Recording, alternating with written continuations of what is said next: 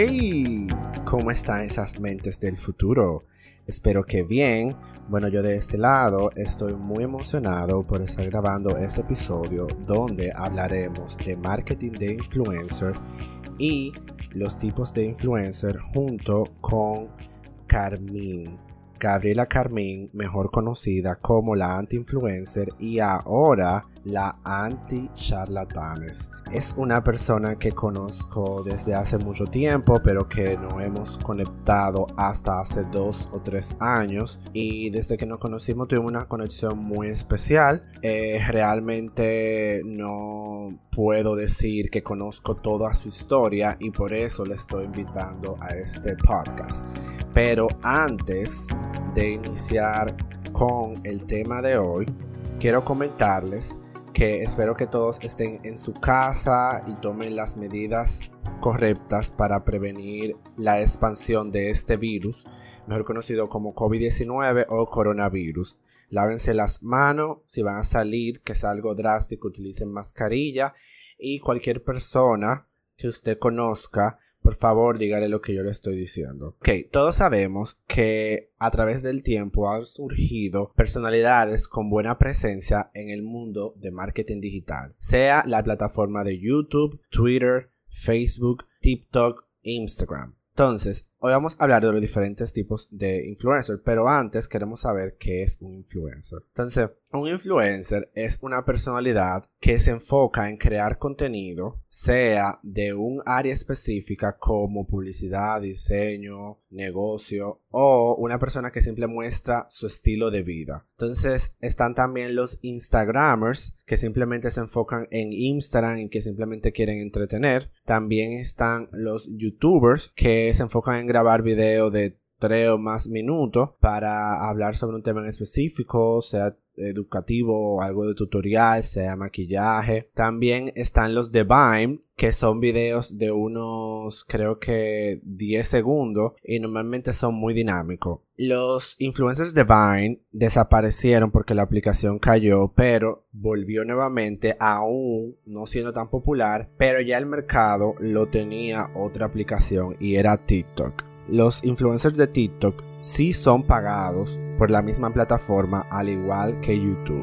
YouTube y TikTok ahora mismo son las únicas plataformas que dependiendo la cantidad de views o cantidad de producciones que tú haces, tú genera ingresos. Y esto es algo para que todo el mundo lo sepa, que Facebook e Instagram no hacen con todos sus creadores de contenido. En Facebook ellos tienen como dos o tres que sí le pagan pero en Instagram a nadie le pagan literalmente. O sea, Instagram no le paga a ningún influencer para crear contenido. Entonces, ¿qué hacen esos influencers? Bueno, ellos buscan dos opciones. La primera es ellos contactar a las marcas para patrocinio, mandándole un correo, llamando o teniendo un contacto interno dentro de la empresa. Un ejemplo, si yo quiero que la sirena me patrocine, yo hablo con el encargado de marketing y él se encarga de pasarle la información de tu perfil a los encargados de relaciones públicas o los que se encargan de hacer la comercialización de la marca en redes sociales, que en este caso normalmente los conocemos como relacionistas públicos digitales o agencia de medios. Entonces, eh, la otra opción es tú teniendo tu propio representante. ¿Cómo puedes obtener tu propio representante? Bueno, te recomiendo que tengas un portafolio, por lo menos de freelance, donde tú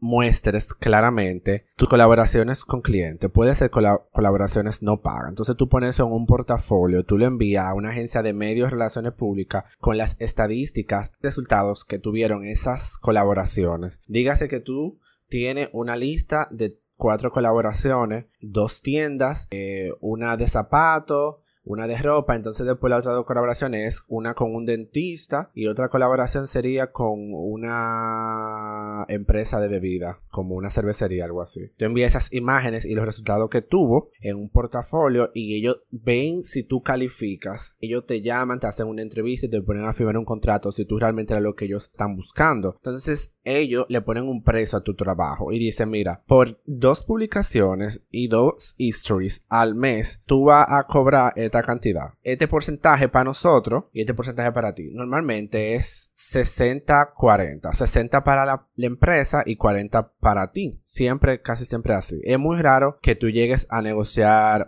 el 60 para ti o el 40 para ti, pero es posible, no imposible. A veces es 50 y 50 y los precios pueden variar dependiendo del alcance, la cantidad de comentarios y likes que tú obtengas y view en las historias. Pero para que tengan un ejemplo, cuando hubo un evento aquí enfocado en el mundo de marketing digital, un evento muy grande, no quiero mencionar el nombre, a mí me hicieron una propuesta, una empresa de relaciones públicas, para yo ser influencer de ese proyecto. Y los montos estaban entre 80 a 100 mil, obteniendo yo de ese monto de 80, de 80 a 100 mil un 40% de ingreso y también quitándote el 10% por pago, bueno, lo que te quita por ser freelance, porque si tú no tienes RNC, te quitan algo, entonces sería un 10% menos que tú te quedarías con un 30. Entonces, un 30 de 80 mil es un buen dinero. El marketing de influencers realmente está posicionado en República Dominicana. Hay como unas 5 o 6 agencias que ofrecen y que manejan este servicio simplemente para influencers y hay otras que ya son agencias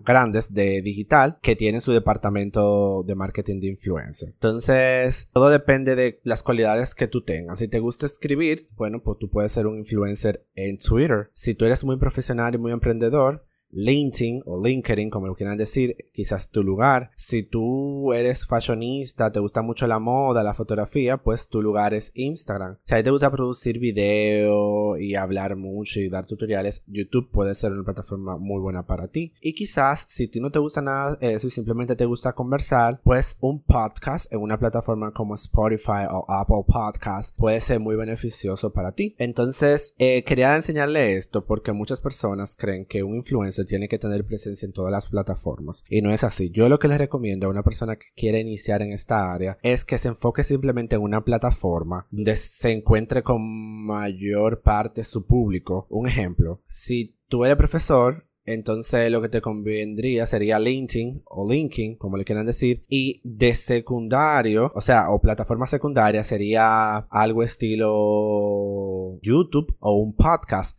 pero no los tres. Para mí los tres para iniciar sería como que too much. Entonces yo inicié con Instagram, crecí mi comunidad ahí y después saqué un podcast. Y ya, en eso yo me he mantenido. Yo no tengo más redes sociales activas que tengan muchos seguidores. Porque tú vas a tener que crear contenido para todas esas plataformas y personalizar el contenido. Porque lo que tú tienes que publicar en Instagram no necesariamente lo mismo que tienes que publicar en Twitter. El contenido y el formato totalmente diferente. Entonces, esa es una parte muy importante antes de iniciar. Elegir los medios y qué tipo de influencer tú eres. Si tú eres algo muy muy nuevo y eres muy muy muy joven, yo te recomiendo que te vayas a TikTok porque una plataforma donde tú puedes crecer mucho más rápido y más fácil porque está muy en boga, todo el mundo quiere bajarla. Entonces, no sé si saben que realmente las personas que idearon el nombre de influencer fueron Paris Hilton, Kim Kardashian y Kylie en tres etapas. La primera etapa fue que Paris Hilton creó lo de que te tenían que invitar a ti a un evento y con tú simplemente presentarte y durar una hora o media hora te pagaban. Entonces, a través de esto, que era un poco muy offline,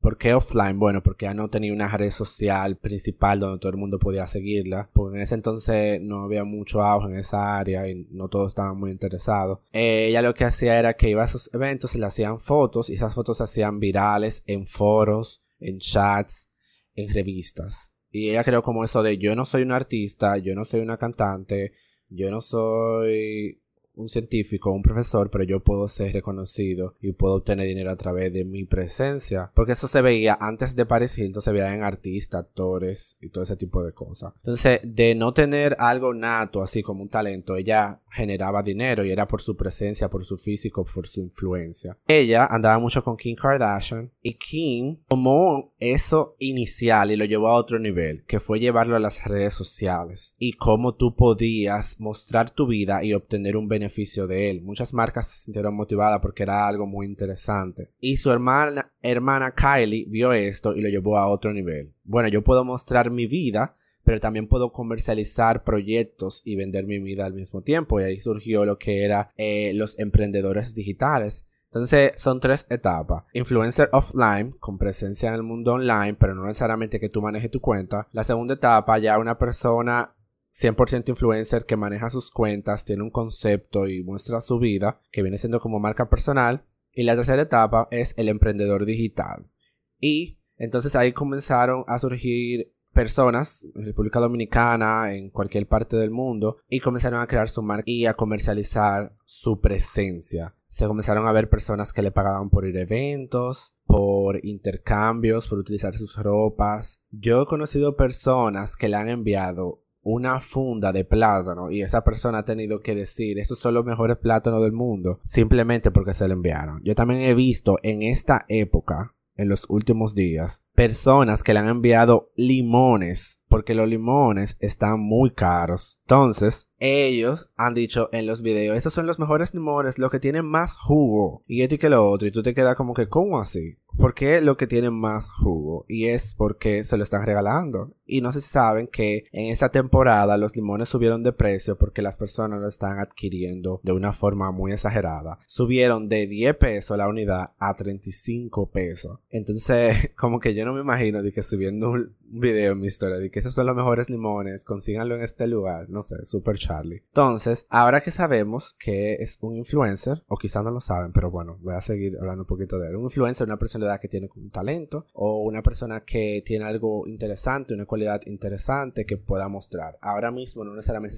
necesita ser lindo para ser un influencer o ganar dinero a través del mundo de marketing digital, sino hay que tener cualidades como inteligencia o ser, qué sé yo, muy ágil para algún deporte o algo así. Yo siento que lo que más identifica a un influencer es el no tener miedo. ¿Y a qué me refiero a esto? A no tener miedo de mostrar una parte de ti que sea vergonzosa, una parte de ti que sea diferente y algo que sea real. Si tú finges quién tú eres para poder caerle bien a alguien, tú vas a adquirir nada positivo, tú siempre te vas a quedar como en el mismo lugar. Yo realmente creo contenido jocoso y de valor en mis redes sociales y eso me ha traído muchas personas y he conocido muchas personas que se han vuelto parte de mi vida, pero también he conocido personas que le ha desgustado mi contenido. Entonces ya tú sabes que cuando tú entres en el mundo de marketing digital, tú vas a conocer gente que piensa que tú eres una persona positiva y negativa. Lo que tú tienes que entender es que tú estás ahí con un propósito y tú tienes que saber cuál es tu propósito y tu objetivo, pero nunca nunca intentes de ser alguien que tú no eres, porque mediante cuando pasa eso, tú vas a perder seguidores, la gente va a hablar peor de ti.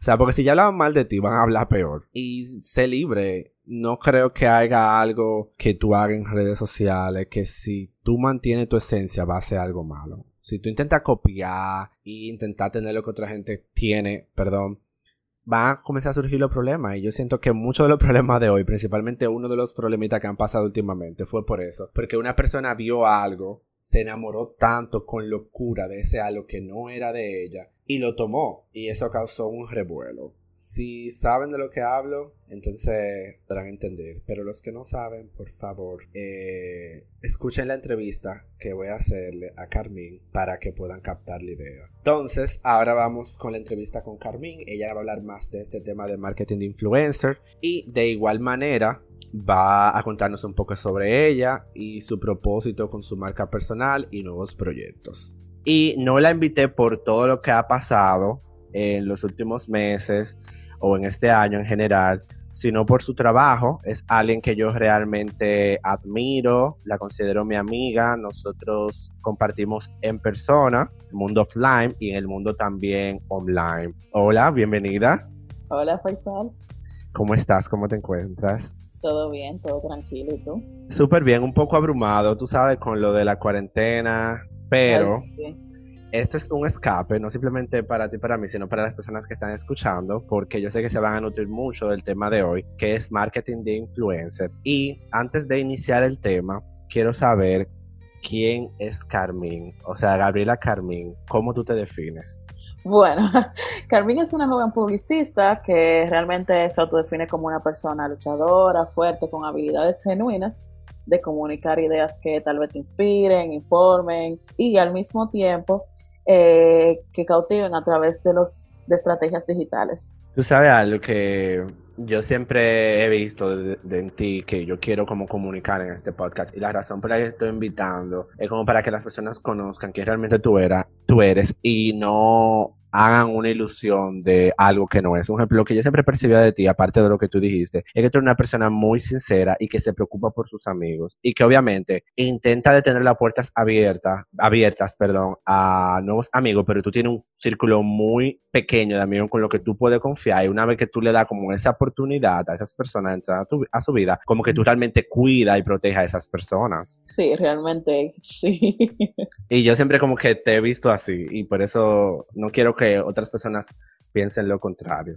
¿Cuál es tu trayectoria y a qué realmente te dedicas? O sea, ¿cuál es tu estudio y todo eso? Bueno, eh, yo soy publicista, estudiante de la UAS. Eh, bueno, soy una persona que tiene como alrededor de los 17, 18 años trabajando duro, en lo cual he atravesado ya por varios proyectos personales y no personales. Eh, dentro de eso, uno de mis principales proyectos fue Arcade Impresiones, que es una empresa textil y digital en todas sus ramas, la cual fui parte por cinco años y que aún sigue en pie en manos de un gran amigo que se llama Carlos Corniel. Luego de ahí decidí partir porque quería ya como que enfocarme un poco más en lo que realmente me gustaba y seguir desarrollándome en el, en el mundo de la publicidad y realmente más en el ámbito de la publicidad, pero en la parte digital.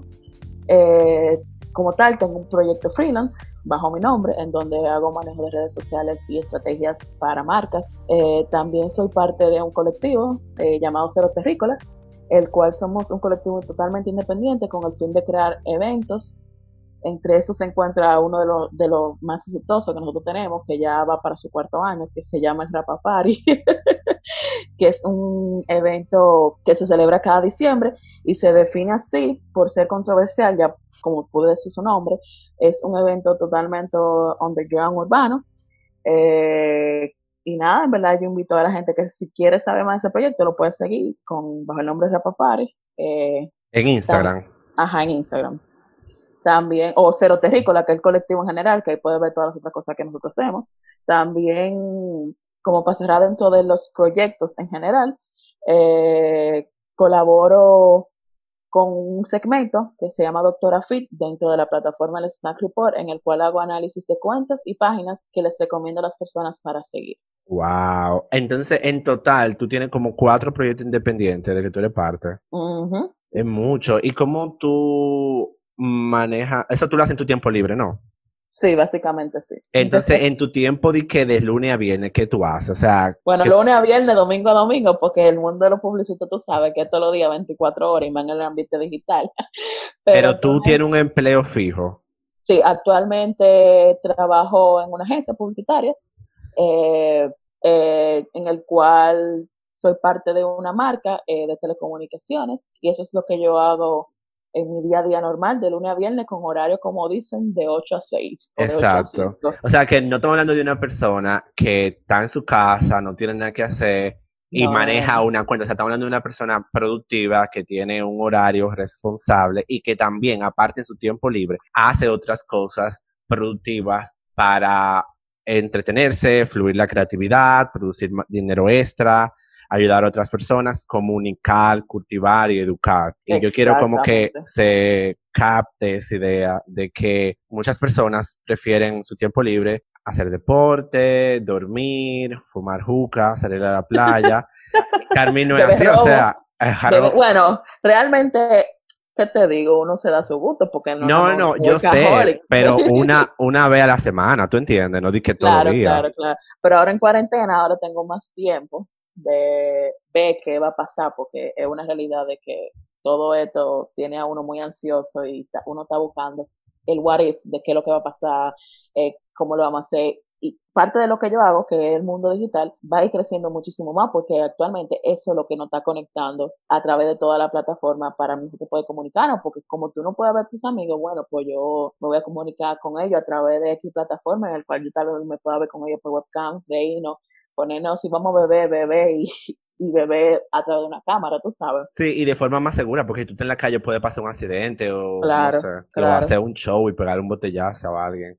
Ay, o sea, que bebe de una forma más segura. Ok, otra cosa, ¿cuántas agencias has trabajado? Bueno, yo he estado nada más en dos, en una que estaba anteriormente y en la que estoy actualmente. En la que estaba antes manejaba una marca de bebidas y en la que estoy actualmente ya he atravesado por dos marcas de bebidas y ahora estoy, como te dije anteriormente, con una de telecomunicaciones. Pero son marcas pequeñas, medianas o grandes. Son marcas bastante grandes. Una de ellas era marca País, básicamente. Ya tú sabes. Entonces, eh, ¿cuál es el tiempo que has durado en, la primera agencia y en la segunda agencia? en la primera duré un año y medio y en esta voy como para tres, creo que.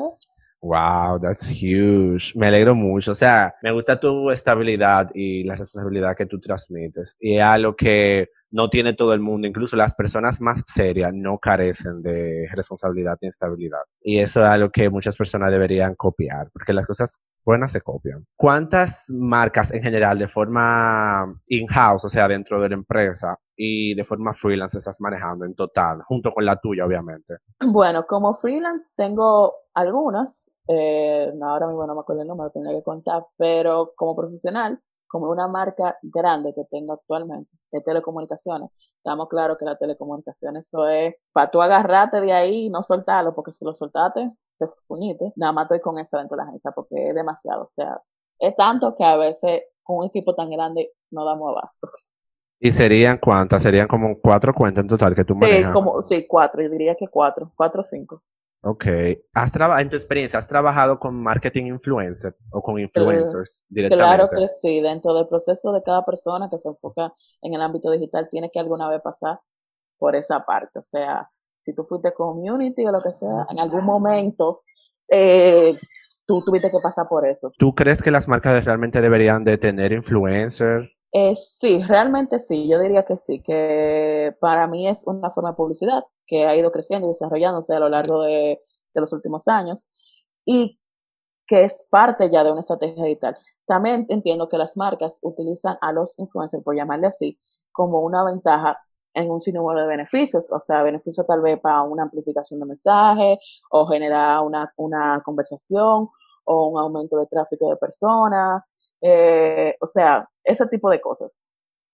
Yo pienso realmente que es muy importante los influencers en el mercado y para las marcas, principalmente en este tiempo, porque un ejemplo, si está pasando lo de la crisis del coronavirus y tú tienes un influencer, tú puedes transmitir el mensaje de mantente en casa y utiliza mascarilla y lávate la mano de una forma más orgánica. Incluso hacer tutoriales con ellos. Claro, claro, totalmente. Un ejemplo, yo he visto marcas que, han hecho eso. Exacto, pero hay marcas que todavía siguen haciendo lo típico arte de lávate la mano, quédate en casa y como que satura.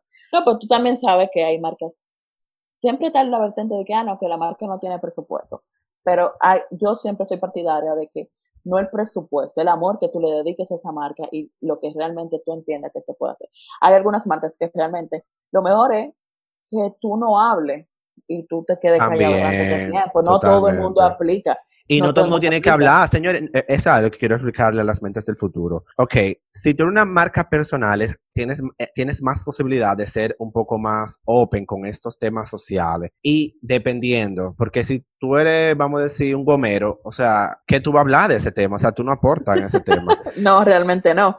o sea, hay cosas que para una marca, por ejemplo, puede darte reputación y prestigio y otra cosa que no. Entonces, no hablemos sin saber, no, no tenemos que hablar todo lo mismo, eso yo lo, leí muchas veces. O sea, yo no sé si tú sabes que cuando llegó lo que pasó aquí con la cancelación del voto, yo me tomé un descanso y ese descanso se prolongó a 31 días. Y en ese periodo de 31 días entró lo del coronavirus al país y yo estaba como que publico, no publico, entonces estaba como analizando y viendo qué hacía. Y ahí yo me di cuenta de que tú tienes que tomarte tu descanso, tú no puedes andar por la vida como un loco hablando disparates. Mira, con todo esto, yo he visto que muchas marcas se han montado bajo el mismo speech. Todos están diciendo lo mismo, todos están aplaudiendo, todo esto, pero al final, ¿qué? O sea, ¿qué es lo que tú quieres terminar de decirme? Algo que ya todo el mundo sabemos, quédate en casa, quédate en casa. Yo siento como que, como que, bueno, nos reímos porque es la, es la realidad.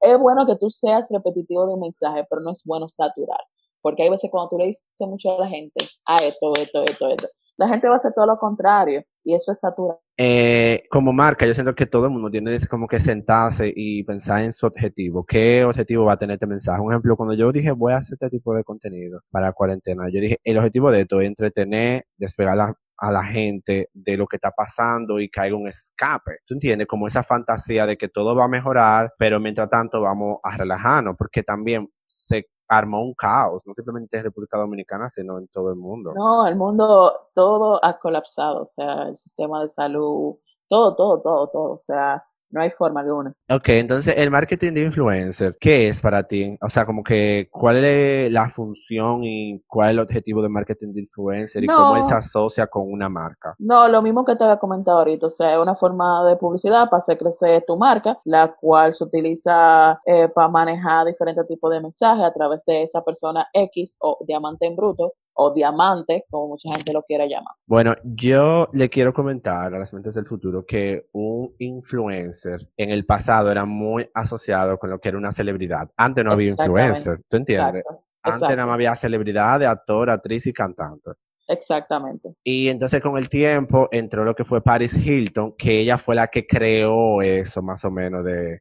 Sí, porque era una persona que la contrataban para ir a fiestas, dar publicidad de que, ay, Paris Hilton, eso, ese era el rol de Paris Hilton en, en, en esa época. O sea, Paris Hilton era invitada a los lugares por su presencia para hacer popular este o Y lugar, para que la gente entienda y vaya a ese lugar y diga que hey, Paris Hilton va a tal lugar, yo voy a ir con la esperanza tal vez de verla algún Exacto, y también eso le daba prestigio al lugar. Exactamente. Entonces, después de que pasa Paris Hilton, entra Kim Kardashian, que ella elevó el concepto de influencer porque Paris era por su presencia en un determinado tiempo, pero entonces eh, Kim lo elevó en el sentido de que era transmitir su vida 24/7, por así decirlo. Exacto, con Keeping Up with Kardashian. Ajá, entonces ahí fue que ella creó como lo de influencer online en redes sociales, por así decirlo. Para mí, mira, mucha gente critica a Kim, obviamente por su trayectoria o por el sentido de que ay, esa tipa no hace nada con su vida y es famosa, es popular. Pero realmente, desde mi punto de vista, yo siempre soy una persona. Hay muchas cosas que a mí no me gustan de las que ella hace, pero en este mundo de venderte algo, es de que lo máximo de lo máximo, aparte de que ella no es una persona que te, te, transmite inseguridad. Cuando ella te promociona algo, te vende algo, ella misma lo dice. Yo no promociono nada, absolutamente nada que yo nunca en mi vida usaría. Y ella lo ha demostrado. Hay cosas que ella promociona totalmente orgánicas, sin que le paguen todos los millones que le pagan por promocionar algo. Y lo hace con toda naturalidad porque eso es algo que ella realmente le gusta. Y entiende que si a ella le gusta a mucha gente, le puede gustar. Sí, para mí ella inventó eso lo de 24, eh, bueno, influencer 24/7 y ella lo hace muy bien. Y sus hermanos obviamente lo llevaron a otro nivel, que es la, la pequeñita ella, Kylie, ella lo llevó a un nivel de ser más lo que nosotros estamos acostumbrados ahora, que es influencer más empresario, que es como emprendedor digital. Exactamente. O sea, que me sorprende que un círculo tan pequeño de Paris King y Kylie fueron los que evolucionaron el mundo de marketing digital. Sí, en el área de influencer. Ellos tres hicieron tres etapas. Eh, influencer en el mundo offline, que fue Paris, influencer en redes sociales que Kim y ya un emprendedor digital que viene siendo Kylie. Entonces, eh, ¿crees que se está haciendo bien el marketing, el, el marketing de influencer en República Dominicana? Bueno, dentro del mercado local siento que la credibilidad de los mismos como que ha ido perdiendo, se ha ido perdiendo con el paso del tiempo. Eh, ¿Por qué? Porque el consumidor de ahora anda buscando personas más reales con las cuales conectar, no simplemente un influencer, entre comillas, con muchos seguidores, un target consumista con la capacidad de compra. Eh, yo creo que realmente eso se debe a que la generación que viene creciendo, que no somos ni tú ni yo, que es la generación Z, cree más en lo real y en lo puro y en lo que los identifique como jóvenes, no una generación tal vez millennial como la de nosotros, que es un chima consumista. Eh, yo hoy estaba leyendo un blog de una chica en la cual ella hablaba de eso mismo y ella decía como que los seguidores y los consumidores de hoy en día no se sienten, no sienten la preferencia por una persona que simplemente se ve atractiva o porque un producto X sea bueno, sino son seguidores que andan buscando cosas que conecten con ellos a través de los valores y la transparencia y el buen hacer de las cosas. Estoy muy de acuerdo. Y yo siento que la única, vamos a mencionar como una persona dominicana que se ha mantenido como posicionada y no ha bajado su presencia y como que aún ha tenido como la misma esencia humana y humilde desde sus inicios. Yo quiero que tú me una persona dominicana. Puede ser una celebridad que tenga presencia en el mundo digital o un influencer. Wow, me lo pusiste difícil. Mira, yo diría así que full, full, full Nashla. O sea, en Nashla puede que mucha gente tal vez la critique porque dice, siempre va a haber alguien que te critique cuando no esté de acuerdo con, lo, con la cosa que tú haces. De que, ay, para mí ella es muy hipócrita, o para mí es otra cosa. Pero yo siento que Nashla empezó en la televisión, de ahí pasó ya más un chimal emprendimiento y ahora está como un poquito más a lo que estaba diciendo, lo que está haciendo Kylie. Tal vez como emprendedora, pero al mismo tiempo influencer de digital. Y tú sabes lo que me gusta de ella, que ella también se está integrando mucho en la sociedad, la economía y también todo, todo, todo, todo. O sea, ella es una persona que trata de ser lo más pura posible, o sea, lo más normal posible, pero tiene la vertiente que alguien conocida. Por ejemplo, ella el otro día bajo TikTok hizo un video, un challenge que todo el mundo está haciendo, que es el challenge del baile que hizo J-Lo en el Super Bowl. Oh, yo no sabía. Y eso salió hasta en el periódico. Ella misma subió un post sorprendida porque en menos de 24 horas ella tuvo una pila de reproducciones, loco. Por ella simplemente baja un TikTok y pone un baile ahí de un challenge. Ella se emociona muchísimo, como que agradeciendo a la gente, porque estamos claros que TikTok es una plataforma que es para un target, un chima joven, o sea, para, los jóvenes de ahora, eso es lo que son los jóvenes. Y ella se sorprendió mucho por la receptividad que ella obtuvo con eso. Yo me alegro mucho, pero ya yo creo que hay un antes y después de ello. Yo creo que sí, que ella es un buen ejemplo de la, una persona que se ha mantenido como el, con la misma esencia. Y otra persona que, que, yo te quiero preguntar, porque tú más o menos sabes mucho de eso, es Sherry. Sherry, García, ¿qué se llama? ella, ¿tú crees que ella se ha mantenido como la misma esencia? Ella, ¿Tú crees que ha manejado bien su humildad o, o, se le ha subido, los Mira, con Sherry pasa algo. Sherry es una comediante dominicana que creo, no sé su trayectoria realmente, pero que estoy casi segura que ella empezó como comediante de los canales populares dominicanos. Después de ahí pasó más a lo que era cine dominicano, que se ha mantenido como que en eso, y actualmente influencer. O sea, todo el que la sigue o la seguía, estaba claro que Chedi hizo su casa a través de promoción. O sea, esa tipa te promocionaba hasta la adecuadora, el abanico, la silla, eh, el piso, la, la, la, pintura, eh, la ferretería, todo. Ella hizo su casa completa, que es una casa bella y hermosa, a través de publicidad. Yo leí un, Instagram. un artículo de ella donde decía que en el, dos, no sé si fue el 2018 o 2017, que, que, que ella ganó con qué sé yo cuántos millones nada más en publicidad en Instagram. Mira, yo, yo no he trabajado con Chedi directamente, pero sí con su hija, y esas mujeres no cobran tres pesos por publicar porque los engagement de ella son una locura. Chedi tiene que, dentro de su target popular, ella ha mantenido tal vez una esencia, pero en los últimos años a ella le ha pasado algo. Ella ha querido involucrarse mucho en temas sociales en los cuales no ha salido muy bien parada. ¿Por qué? Porque mm. cuando tú tienes un enfoque un poco más de, no, no quería decir risa, pero un poco más de comedia y tú quieres venir a hablar de un tema serio, la gente no te va a coger en serio. Totalmente de acuerdo. Hablemos un poco de eso, sobre temas que puedes o no tocar un poquito, porque yo lo que quiero que la gente entienda de este podcast es que tú no tienes que montarte en todos los carritos. Yo se lo explico eso mucho a mis estudiantes. Hay tendencias que están sonando en el momento. Y es un problema mucho de la marca, porque hay marcas que están, que quieren de una vez, ay, yo quiero tener ese challenge, ay, yo quiero yo, pero señores, o sea, es difícil, porque no, no en todo tú, tú te puedes meter, no en todo tú aplicas. Tú tienes que saber que tú tienes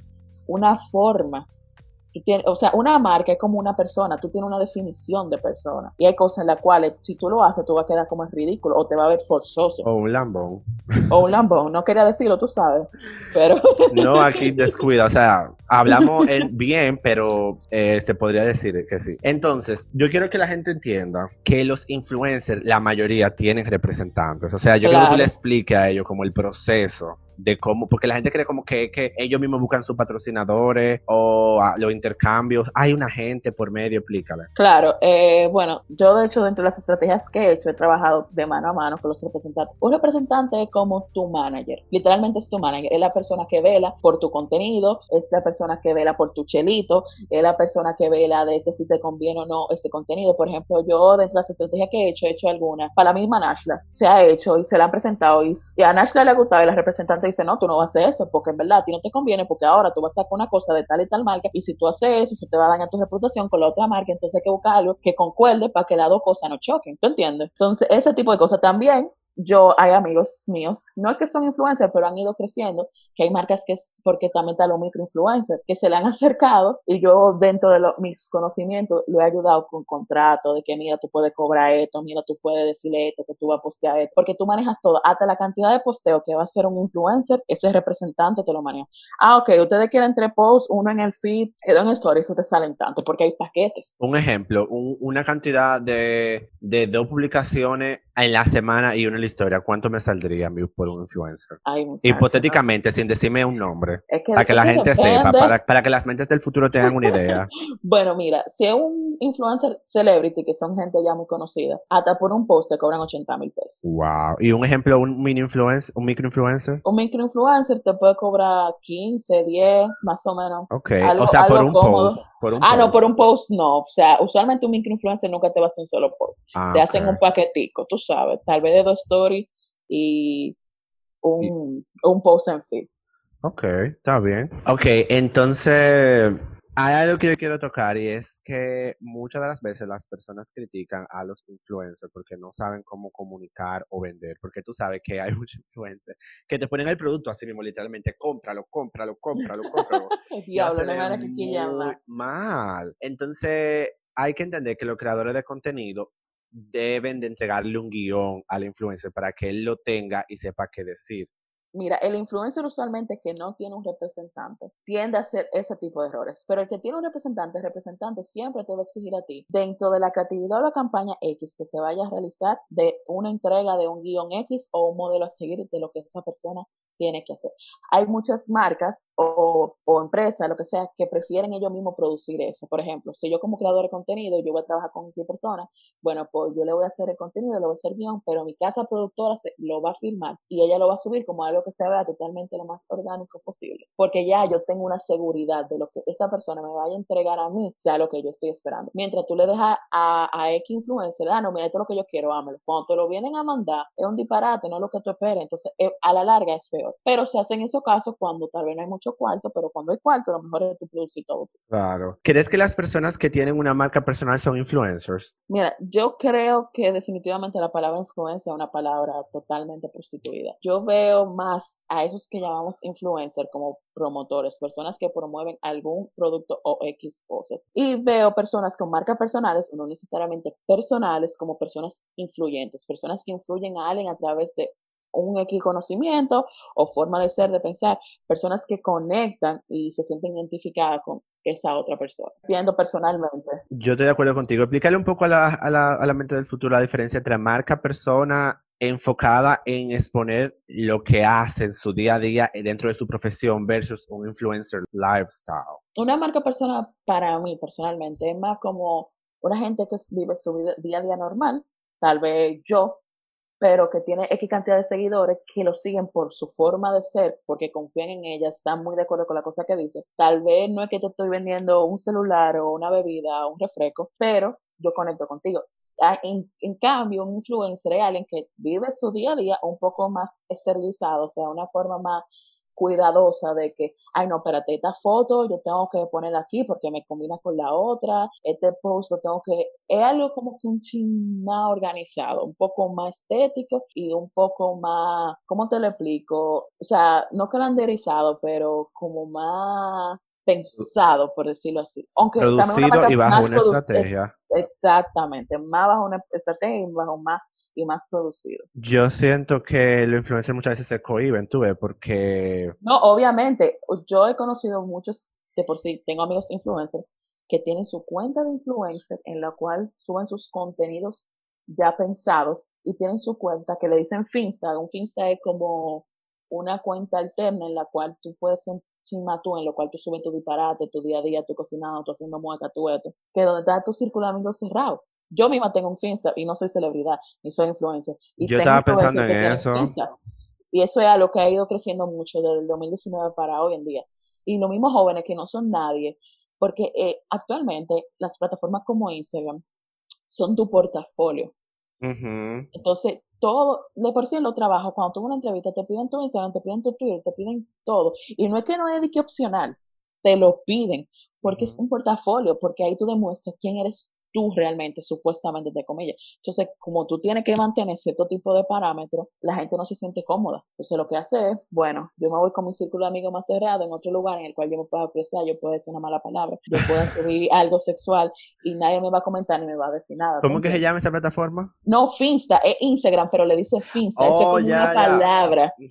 Es como un Instagram alterno yo, que tú tienes. Yo quiero uno entonces porque yo estaba pensando mucho en eso, estaba pensando, porque que yo siento que yo no puedo ser de que Faisal Calderón en mi Instagram. No, que imagínate, ya tú eres una marca persona. Una pregunta, eh, tú tienes una marca personal, porque yo siento como que al inicio era como un proyecto súper orgánico y ahora como que, o sea, es algo como que de otro mundo, como que wow. Bueno, yo... ahora tú, o sea, ahora tú te has sentado, mi pregunta es, tú te has sentado y analizado si ya tú realmente quieres manejar tu marca personal, porque yo siento, para mí, de mi perspectiva de fuera, para mí tú tienes una marca personal, pero mucha gente ah, que tiene marca personal no necesariamente cree que tiene marca personal, porque yo antes no pensaba que tenía una marca personal, hasta como que yo como que fui entendiendo de que realmente sí yo tengo una marca personal. Entonces ahora tú, tú, tú sentaste y ya tú, ya tú sabes que tú tienes una marca personal. Bueno, yo no lo llamaría marca personal todavía, porque tú, simplemente... tú te negación todavía.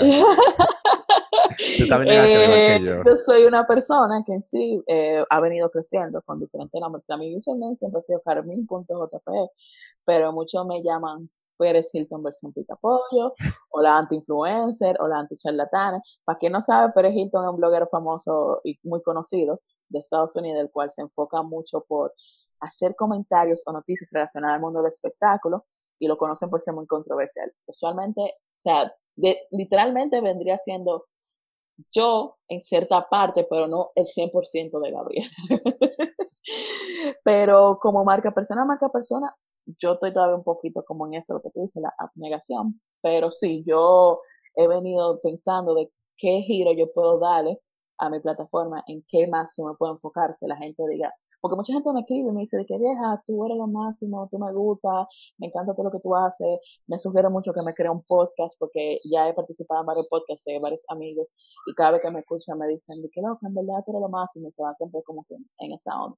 Pero sí, ya lo he venido pensando más como que estoy armando una estructura de cómo yo como marca persona puedo crecer en esa plataforma y ser conocido en Chimma por las cosas que yo hago y por lo que yo sé. Claro, pero ¿cómo, cómo, cómo piensas que vas a llamarte? Eh, ¿Va a ser anti-charlatanería o anti-influencer? No, Carmín, o sea. Ah, bueno, yo diría que sería más anti-charlatanes, porque dentro de la cosa que, dentro del tipo de contenido que yo hago, eh, es orgánico, pero va mucho con los valores de la cosa que yo pienso, yo siento, y usualmente los tipos de cosas que yo hago son como denuncias y cosas con las que yo siento que no estoy de acuerdo. Pero esas denuncias, o sea, vamos a hacer como, yo quiero como explicar esto muy claramente. Hay tipos de contenidos, chicos. Tipo de contenido informativo, educativo, de tendencia, de humor, personal, que viene siendo el orgánico, tal de promoción, que viene siendo alguna campaña, publicidad. Entonces, ¿qué tipo de contenido tú piensas producir para tu marca personal? Bueno, eh, yo voy a seguir, o sea, sí, ya la termino de desarrollar con mis denuncias sociales, o sea, eso es top uno. O sea, yo soy muy de denuncias sociales, de cosas en la cual yo entiendo que no están bien, que no se están haciendo bien. Eh, si yo veo un maco raro, yo lo voy a tirar para adelante. Eh, no necesariamente tiene que ser personas influyentes o influencers que estén involucrados, sino en general en todos los ámbitos habidos y por haber. Eh, pero básicamente ese tipo de contenido. Y contenido también educativo dentro de las cosas que yo conozco. Por ejemplo, eh, si yo puedo decirte a ti, esta cosa es tendencia, que si yo creo que va a ti, ese tipo de contenido. O si algo está pasando en el momento y yo agarro esto y lo convierto en un meme, porque también me gusta mucho ese meme.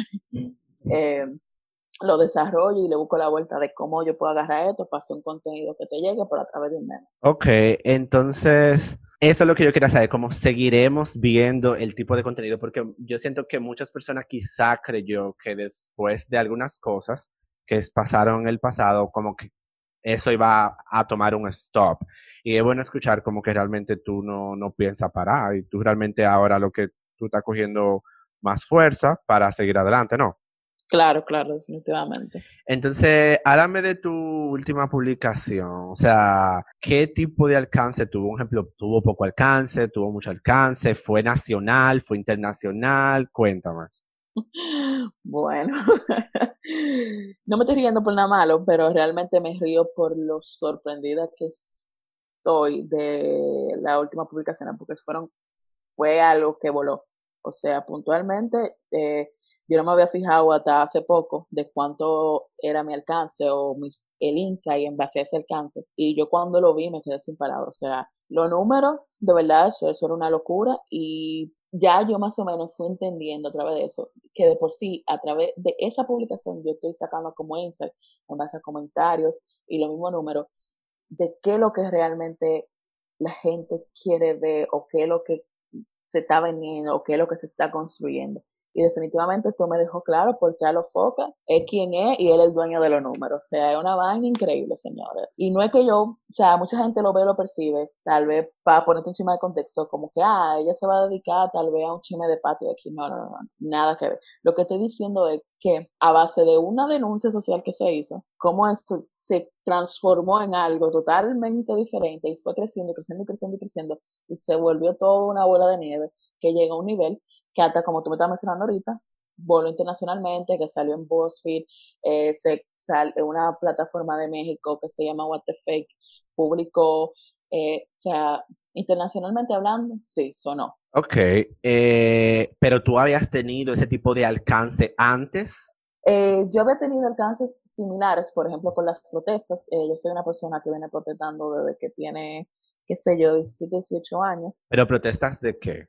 Protestas contra denuncias sociales contra el gobierno de cosas que yo siento que también.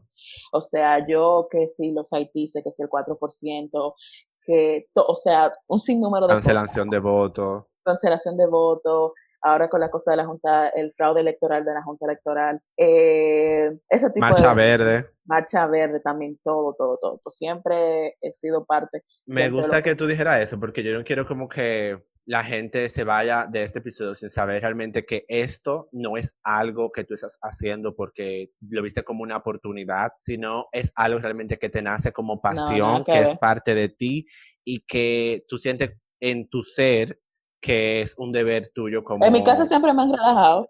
En mi casa siempre me han dicho que yo soy un alma revolucionaria, que a mí me gusta siempre como que está más allá de la cosa, porque tú sabes que uno se cohibe mucho y piensa mucho en la cosa que, que va a ser por el tema del miedo que hay aquí, como que nosotros, nosotros mismos tenemos como país, de que, ay, si tú haces tal cosa, tú no vas a tener un trabajo, que si tú haces tal cosa, te van a ver mal, que si tú haces tal, o sea, siempre te meten desde chiquito en la cabeza un, un miedo, y eso es lo que ha ido construyendo la sociedad que nosotros actualmente estamos viviendo, de que nosotros no somos carentes de nada, que no nos importa nada, de que nosotros no peleamos por lo de nosotros, nosotros no luchamos por lo de nosotros. Y ese tipo de injusticia es lo que a mí, personalmente como persona, no me gusta y yo siempre cuando pueda y como pueda, y ahora más con una plataforma eh, que yo siento que está creciendo, siento que puedo denunciar y que eso llegue a más personas y que motive a más personas que se haga, yo siempre lo voy a aprovechar. Estoy muy de acuerdo y estoy muy feliz de que tú seas como tú eres, porque en el mercado, principalmente en República Dominicana, no hay mucha persona como tú. Entonces, esa última publicación, ¿cuál fue la recepción del pueblo? No simplemente dominicano, sino de, de otro país. O sea, ¿cómo fue la recepción? ¿Negativa o positiva? Mira, yo realmente te confieso que a mí me entró ansiedad me estaba volviendo loca. Yo no me imaginé ese tipo de recepción que yo iba a tener. ¿Pero cuál fue? Usualmente cuando yo hago denuncias sobre cosas eh, o celebridades o influencers que de por medio,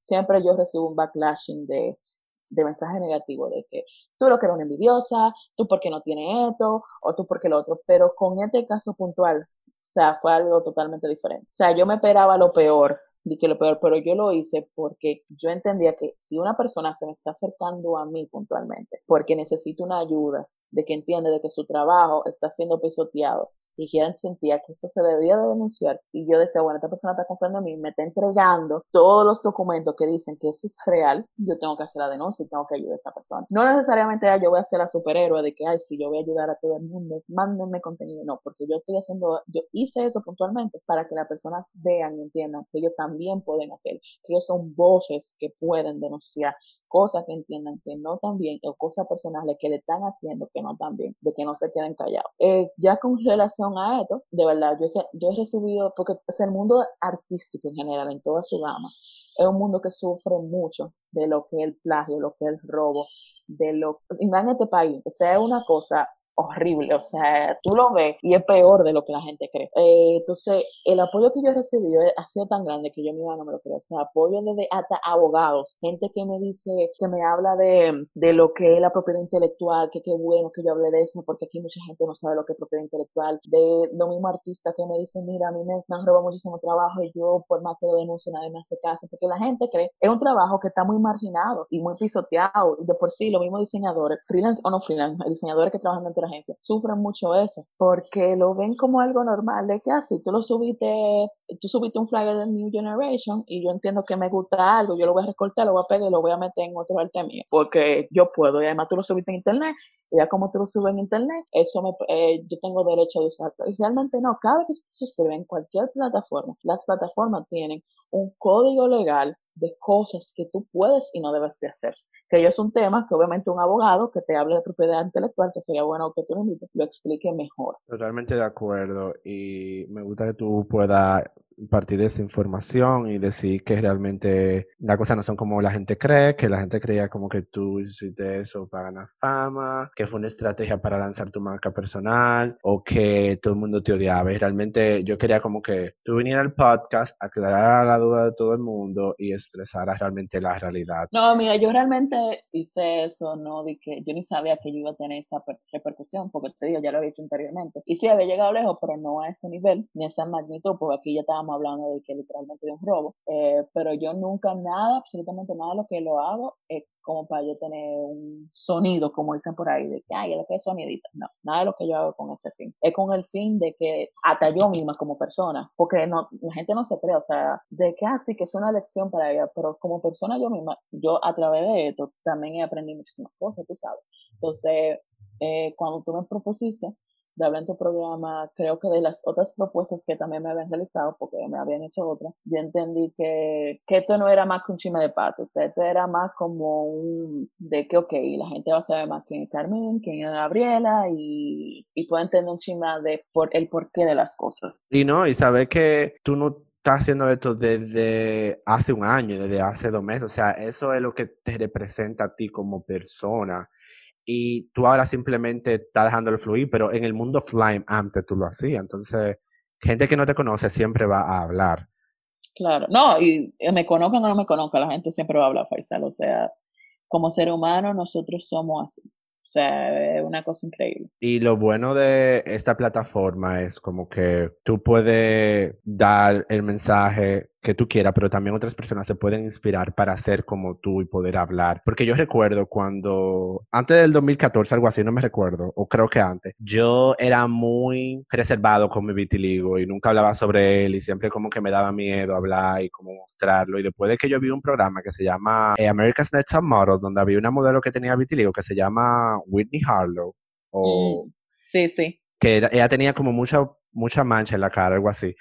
Cuando ella se volvió famosa y se volvió eh, modelo de Victoria's Secret y modelo para muchísimas marcas, que ahora ya es una de las supermodelos más reconocidas de la nueva época, yo dije, oh, pues wow, una gente con vitiligo puede ser exitosa, entonces yo también quiero ser exitosa. Entonces ahí fue que yo como que me lancé con mi marca personal, comencé a mostrarme más las historias y como que mi vitiligo, instantáneamente yo hice eso, comenzó a mejorar porque yo me estaba aceptando, yo estaba entendiendo que era normal tener vitiligo. Entonces yo quiero que la gente sepa, es como que hablar y decir lo que tú piensas es normal y es un derecho humano. Claro, realmente. Y muchas eh, personas se pueden inspirar de eso y poder tener la valentía de poner hablar a cualquier caso, sea de violencia, sea de plagio y otras cosas.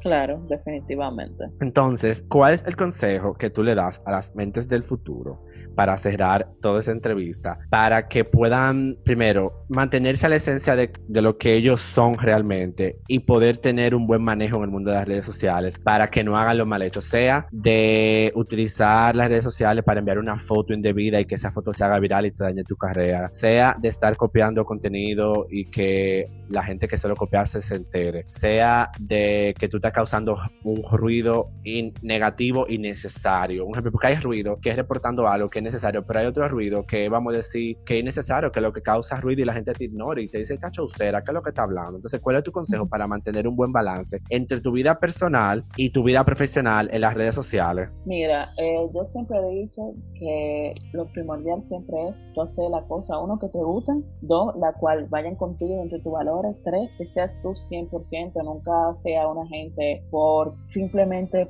por construir algo, no. O sea, siempre se tú dentro de las cosas eh, que tú entiendas eh, que están bien, porque para ti una cosa puede estar bien, pero para el otro no. Y siempre eso va a existir. Nunca trates de ir fuera de tu cajón por complacer a los otros. Jamás hagas eso. Y sobre todo, siempre tener estabilidad emocional. ¿Por qué? Porque independientemente de que tú trates de ser tus, como digo, hay gente que nunca va a estar de acuerdo contigo. Y eso en ti como persona puede influirte negativamente.